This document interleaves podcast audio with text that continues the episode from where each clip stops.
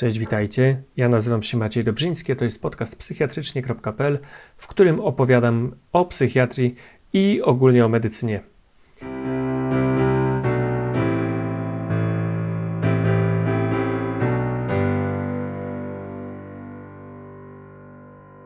Ten odcinek to psychiatria, ale nie tylko, mianowicie benzodiazepiny, czyli leki z grupy pochodnych e, benzodiazepiny w skrócie nazywa, nazywane BDZ albo BDA, zależnie od środowiska, która to klinika.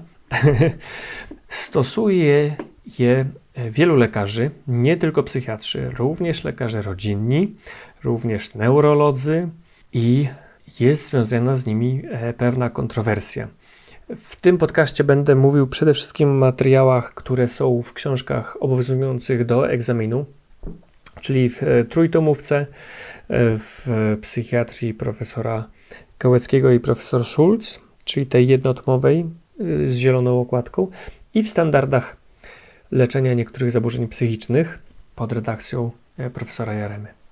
Będą tu wiadomości potrzebne i do PES-u z psychiatrii, ale i do leku, i dla super zaawansowanych farmakologów klinicznych, jak i dla każdego lekarza, któremu zdarza się benzodiazepiny przepisać.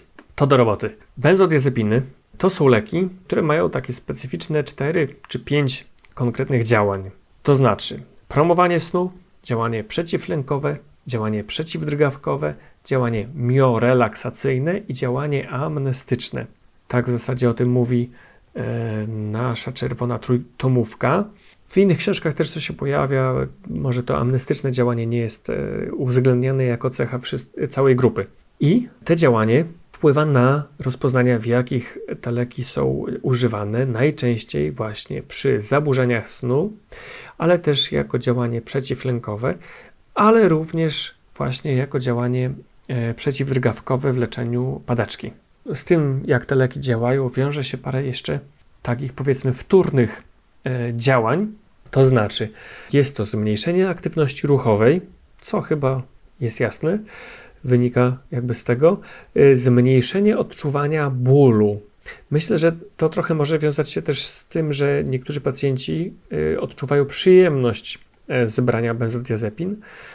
Może trochę e, na tym mechanizmie. Dalej jest to obniżenie temperatury ciała. Hmm, hmm. Czyżby ktoś E, z podwyższoną temperaturą ciała chciał koniecznie przyjść do pracy mimo mierzenia temperatury i zastosuje benzodiazepinę, może niekoniecznie.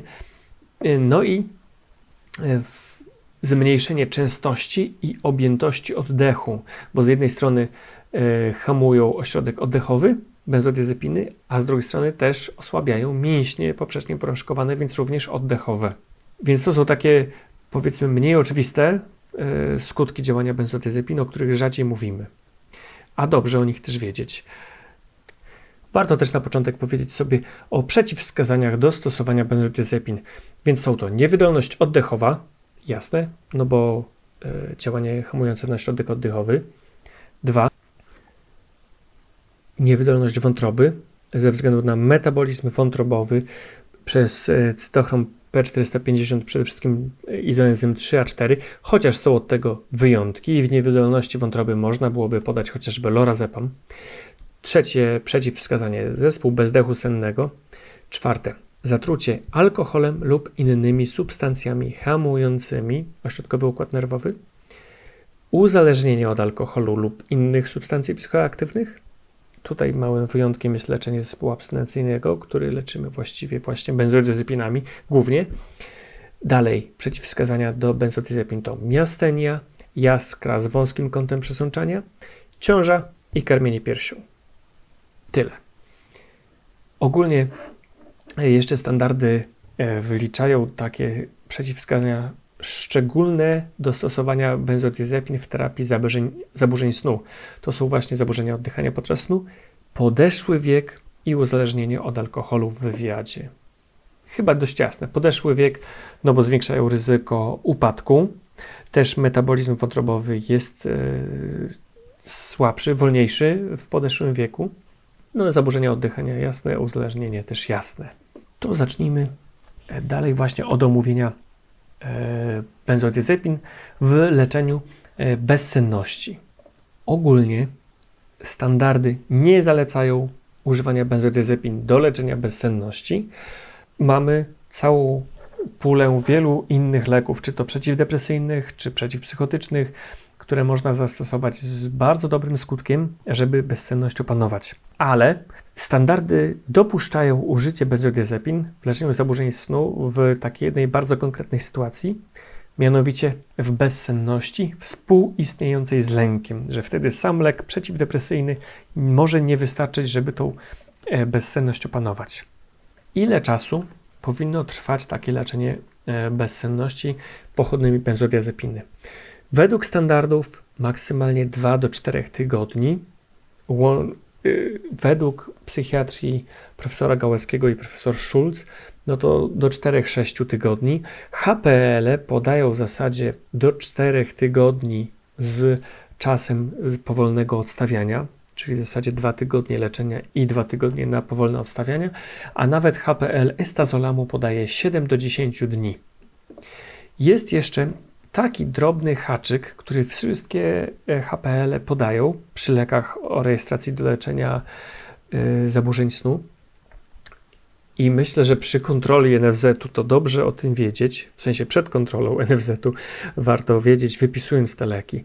Otóż, jeżeli chcemy wypisać taki lek na więcej niż na te e, tydzień czy dwa, konieczna jest ponowna ocena pacjenta. W sensie, owszem, można go stosować dłużej, ale e, tam jest to w ogóle tak sformułowane, nie może to nastąpić bez ponownej oceny stanu klinicznego.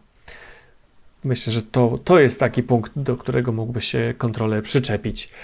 Druga rzecz, dość ważna, o czym wspominają w zasadzie wszystkie książki, że benzodiazepiny wypisujemy w zasadzie nieprawidłowo.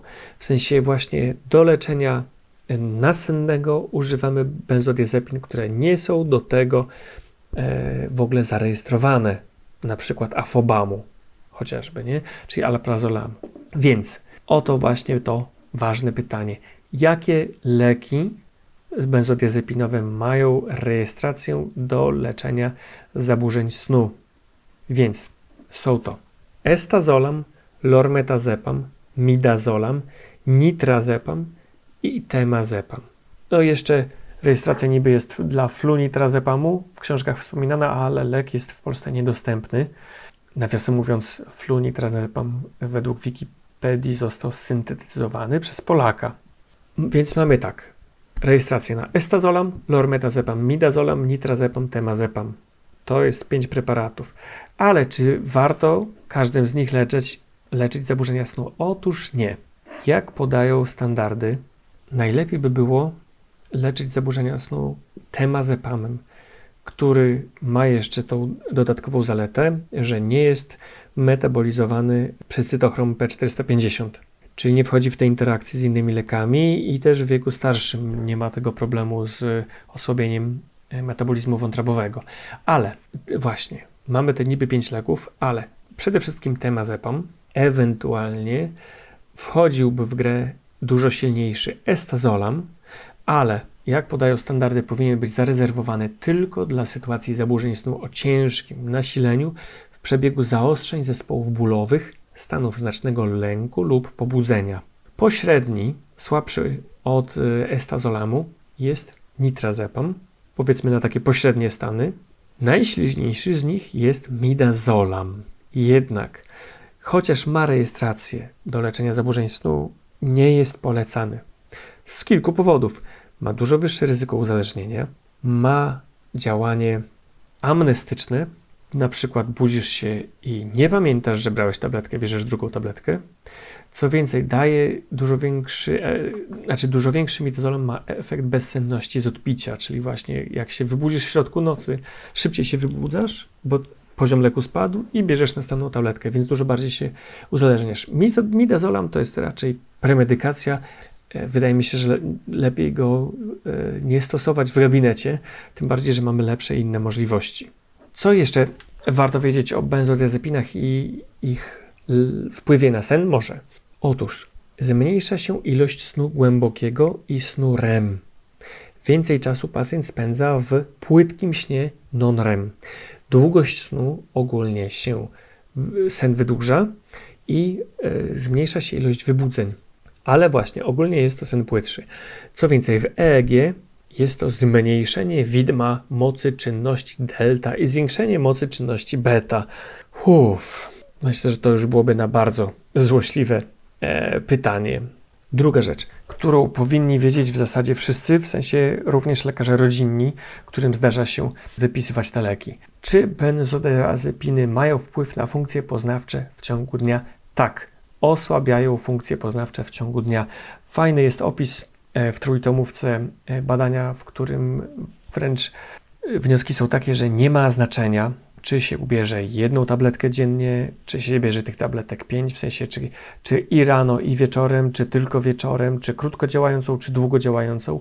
Wygląda na to, że te funkcje poznawcze są osłabione u wszystkich tych pacjentów, a y, zielona psychiatria wspomina z kolei, że pacjenci z bezsennością przyjmujący benzodiazepiny powodują więcej wypadków komunikacyjnych niż pacjenci z bezsennością pozostający bez leków czyli nie śpiący w nocy, czyli z powodu niewyspania mający, wydaje się, gorsze funkcje poznawcze, a jednak benzodiazepiny dają jeszcze większy efekt pod tym względem, nie?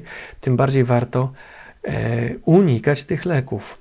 I jeszcze drobna taka rzecz, jakie jest ryzyko nawrotu bezsenności po odstawieniu benzodiazepin? Około 50%. Dużo prawda? Więc w zasadzie, no okej, okay, są sytuacje, kiedy warto tym leczyć, ale tych sytuacji jest niewiele. I już jeżeli rzeczywiście zaburzenia snu tym leczymy, no to temazepamem, nitrazepamem, ewentualnie estazolamem, a nie alprazolamem chociażby, który jest nagminnie w Polsce stosowany, prawda? W ogóle powiem Wam do tego odcinku, e, odcinka zainspirowała mnie właśnie koleżanka z pracy, którą bezskutecznie próbuję namówić na wywiad, bo miała bardzo dobry wynik na egzaminie specjalizacyjnym i w ogóle jest mega łebska, bardzo dużo wie.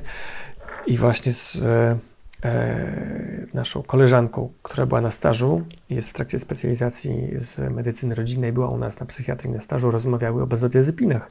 I ta moja koleżanka mówi, że nawet niektórzy psychiatrzy nie bardzo rozróżniają e, benzodiazepiny, wrzucają wszystko tak jakby do jednego worka. I rzeczywiście ja do, do wczoraj takim psychiatrą byłem, więc mnie tak zmotywowała, żeby się tym zająć.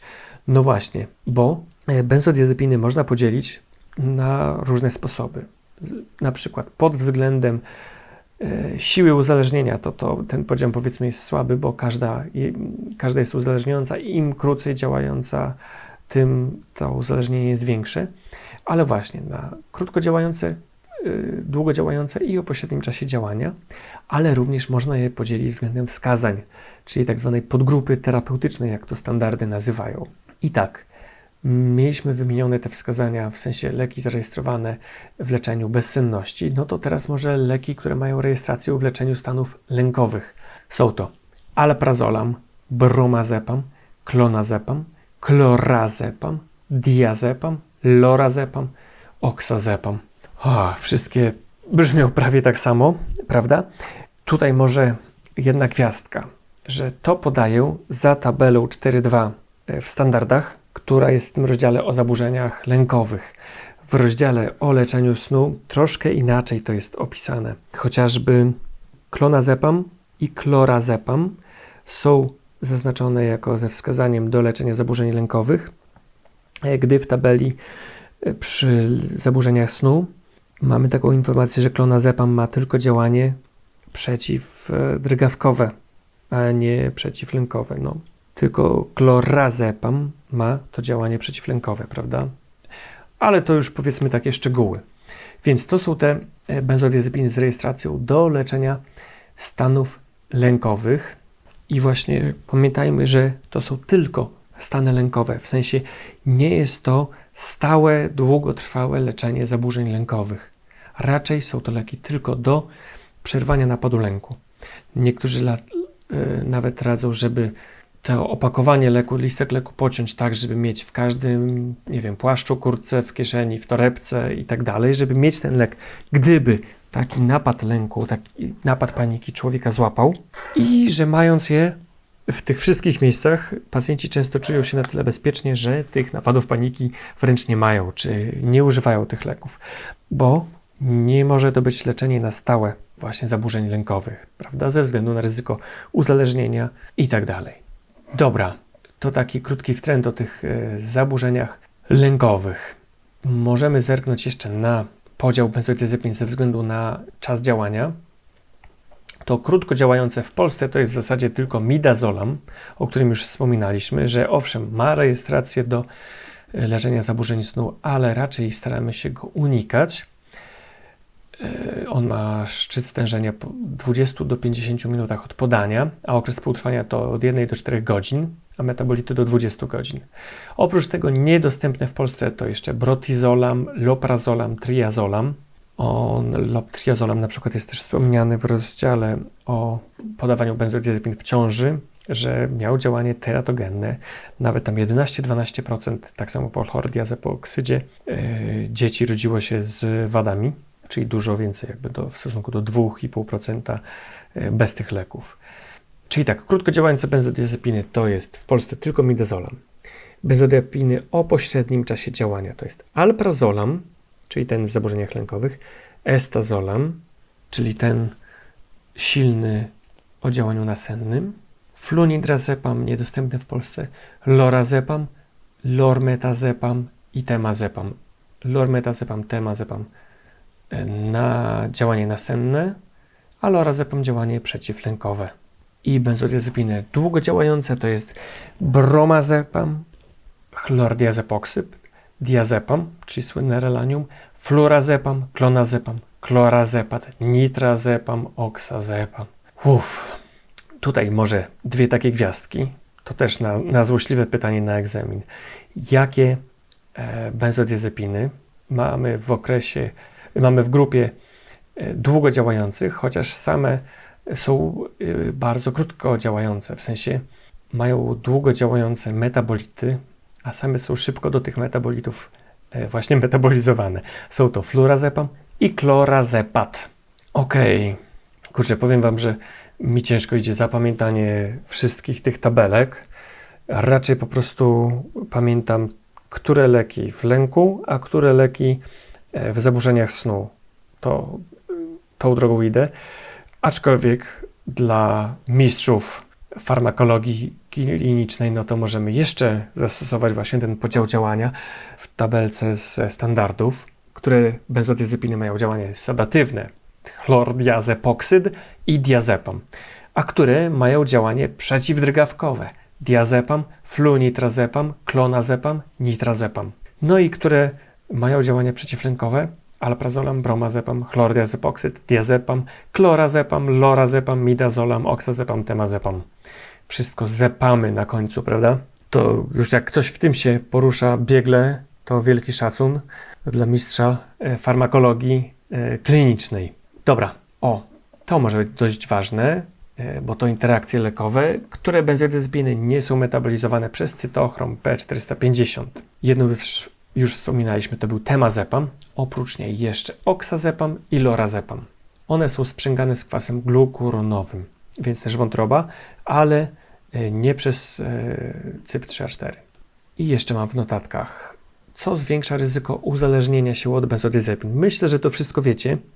Jak czytaliście cokolwiek o e, uzależnieniach, to, to raczej wiecie, ale to, co wymienia czerwona trójtomówka. Wysokie dawki leku, tym bardziej, że benzodiazepiny dają wzrost tolerancji, więc to wysokie dawki, silne działanie leku, krótki okres półtrwania, czyli szybka przyjemność teraz, ulga nagła, co nie, a nie, że biorę leka dopiero za godzinę czy dwie, poczuję różnicę, tylko szybko czuję różnicę i szybko potem, jak spada stężenie leku, to gorzej się czuję. Długi okres podawania leku, czyli wiadomo, jak ktoś brał dwa tygodnie, to tam nie ma problemu, ale jak brał dwa lata, no to to już problem jest. Obecność przewlekłych schorzeń somatycznych i lub zaburzeń psychicznych. Pewne cechy osobowości, tak jak w osobowości unikającej, zależnej i anakastycznej. Nadużywanie alkoholu i płeć żeńska. I to myślę, że jest problem zarówno nas psychiatrów, jak i lekarzy, rodzinnej, y, lekarzy rodzinnych, że na uspokojenie jakiejś tam pani, powiedzmy starszej, lekarz rodzinny wypisał parę razy benzodiazepinę, ale wiadomo, dużo pacjentów to, to wypisał jeszcze raz, potem jeszcze raz, potem jeszcze raz, a po roku czy dwóch, czy pięciu stwierdził, albo na przykład młody e, rezydent przyszedł do poradni i mówi, że dalej nie będzie tej pani tego leku wypisał, niech pani idzie do psychiatry. I co ten psychiatra dalej ma robić? Powiem wam, że ja no w zasadzie przypominam sobie jedną taką pacjentkę, której udało mi się pomóc wyjść z benzodiazepin. Ona w wieku już zaawansowanym emerytalnym i udało się to przeprowadzić z dobrym skutkiem, myślę, chociaż czasami jej się, że tak powiem, chce tych leków jeszcze, ale się trzyma bardzo dobrze. I wielki szacun dla pani. Ale też wiele pacjentek przychodzi i mówi, a ja nie chcę odstawać, ja chcę to dalej i pan mi to dalej wypisuje, nie? No i pytanie, co wtedy zrobić? Ale to już zależy od, no ja tak, że tak powiem, indywidualnie do pacjentów podchodzę, zależy od tego, czy mają wsparcie w rodzinie, jak bardzo, że tak powiem, są ogarnięci w tym braniu leków, czy dobrze pilnują tego i tak dalej. Dobra, taki krótki odcinek o benzodiazepinach chyba starczy na teraz. Ewentualnie tak. Jakie te pytania na koniec? Jakie są mniej oczywiste e, działania benzodiazepin? Jest to zmniejszenie aktywności ruchowej, zmniejszenie odczuwania bólu, obniżenie temperatury ciała, zmniejszenie częstości i objętości oddechu. Jakie są przeciwwskazania do stosowania benzodiazepin? Niewydolność oddechowa, niewydolność wątroby, zespół bezdechu sennego, zatrucie alkoholem lub innymi substancjami hamującymi e, ośrodkowy układ nerwowy, uzależnienie od alkoholu lub innych substancji psychoaktywnych, miastenia, jaskra z wąskim kątem przesączania, ciąża i karmienie piersią. W jakiej sytuacji bezsenności standardy dopuszczają stosowanie benzodiazepin w leczeniu e, właśnie bezsenności? W bezsenności z lękiem. Co trzeba zrobić, jeśli chce się wypisywać benzodiazepiny w leczeniu e, bezsenności u pacjentów na dłużej niż ten tydzień, dwa, cztery? Trzeba koniecznie jeszcze raz pacjenta ocenić, zbadać. Tego wymagają HPL. Jak zmienia się sen na benzodiazepinach? Co się skraca, co się wydłuża? Skraca się sen głęboki i sen REM, wydłuża się płytki sen non-REM, zmniejsza się ilość wybudzeń i wydłuża się ogólna e, długość snu, czyli zwiększa się długość snu. Albo po prostu sen się wydłuża. To będzie po polsku. Dobra. Co jeszcze? Może tak. Czy benzodiazepiny zwiększają ryzyko upadku? Jasne, tak, zwiększają ryzyko upadku.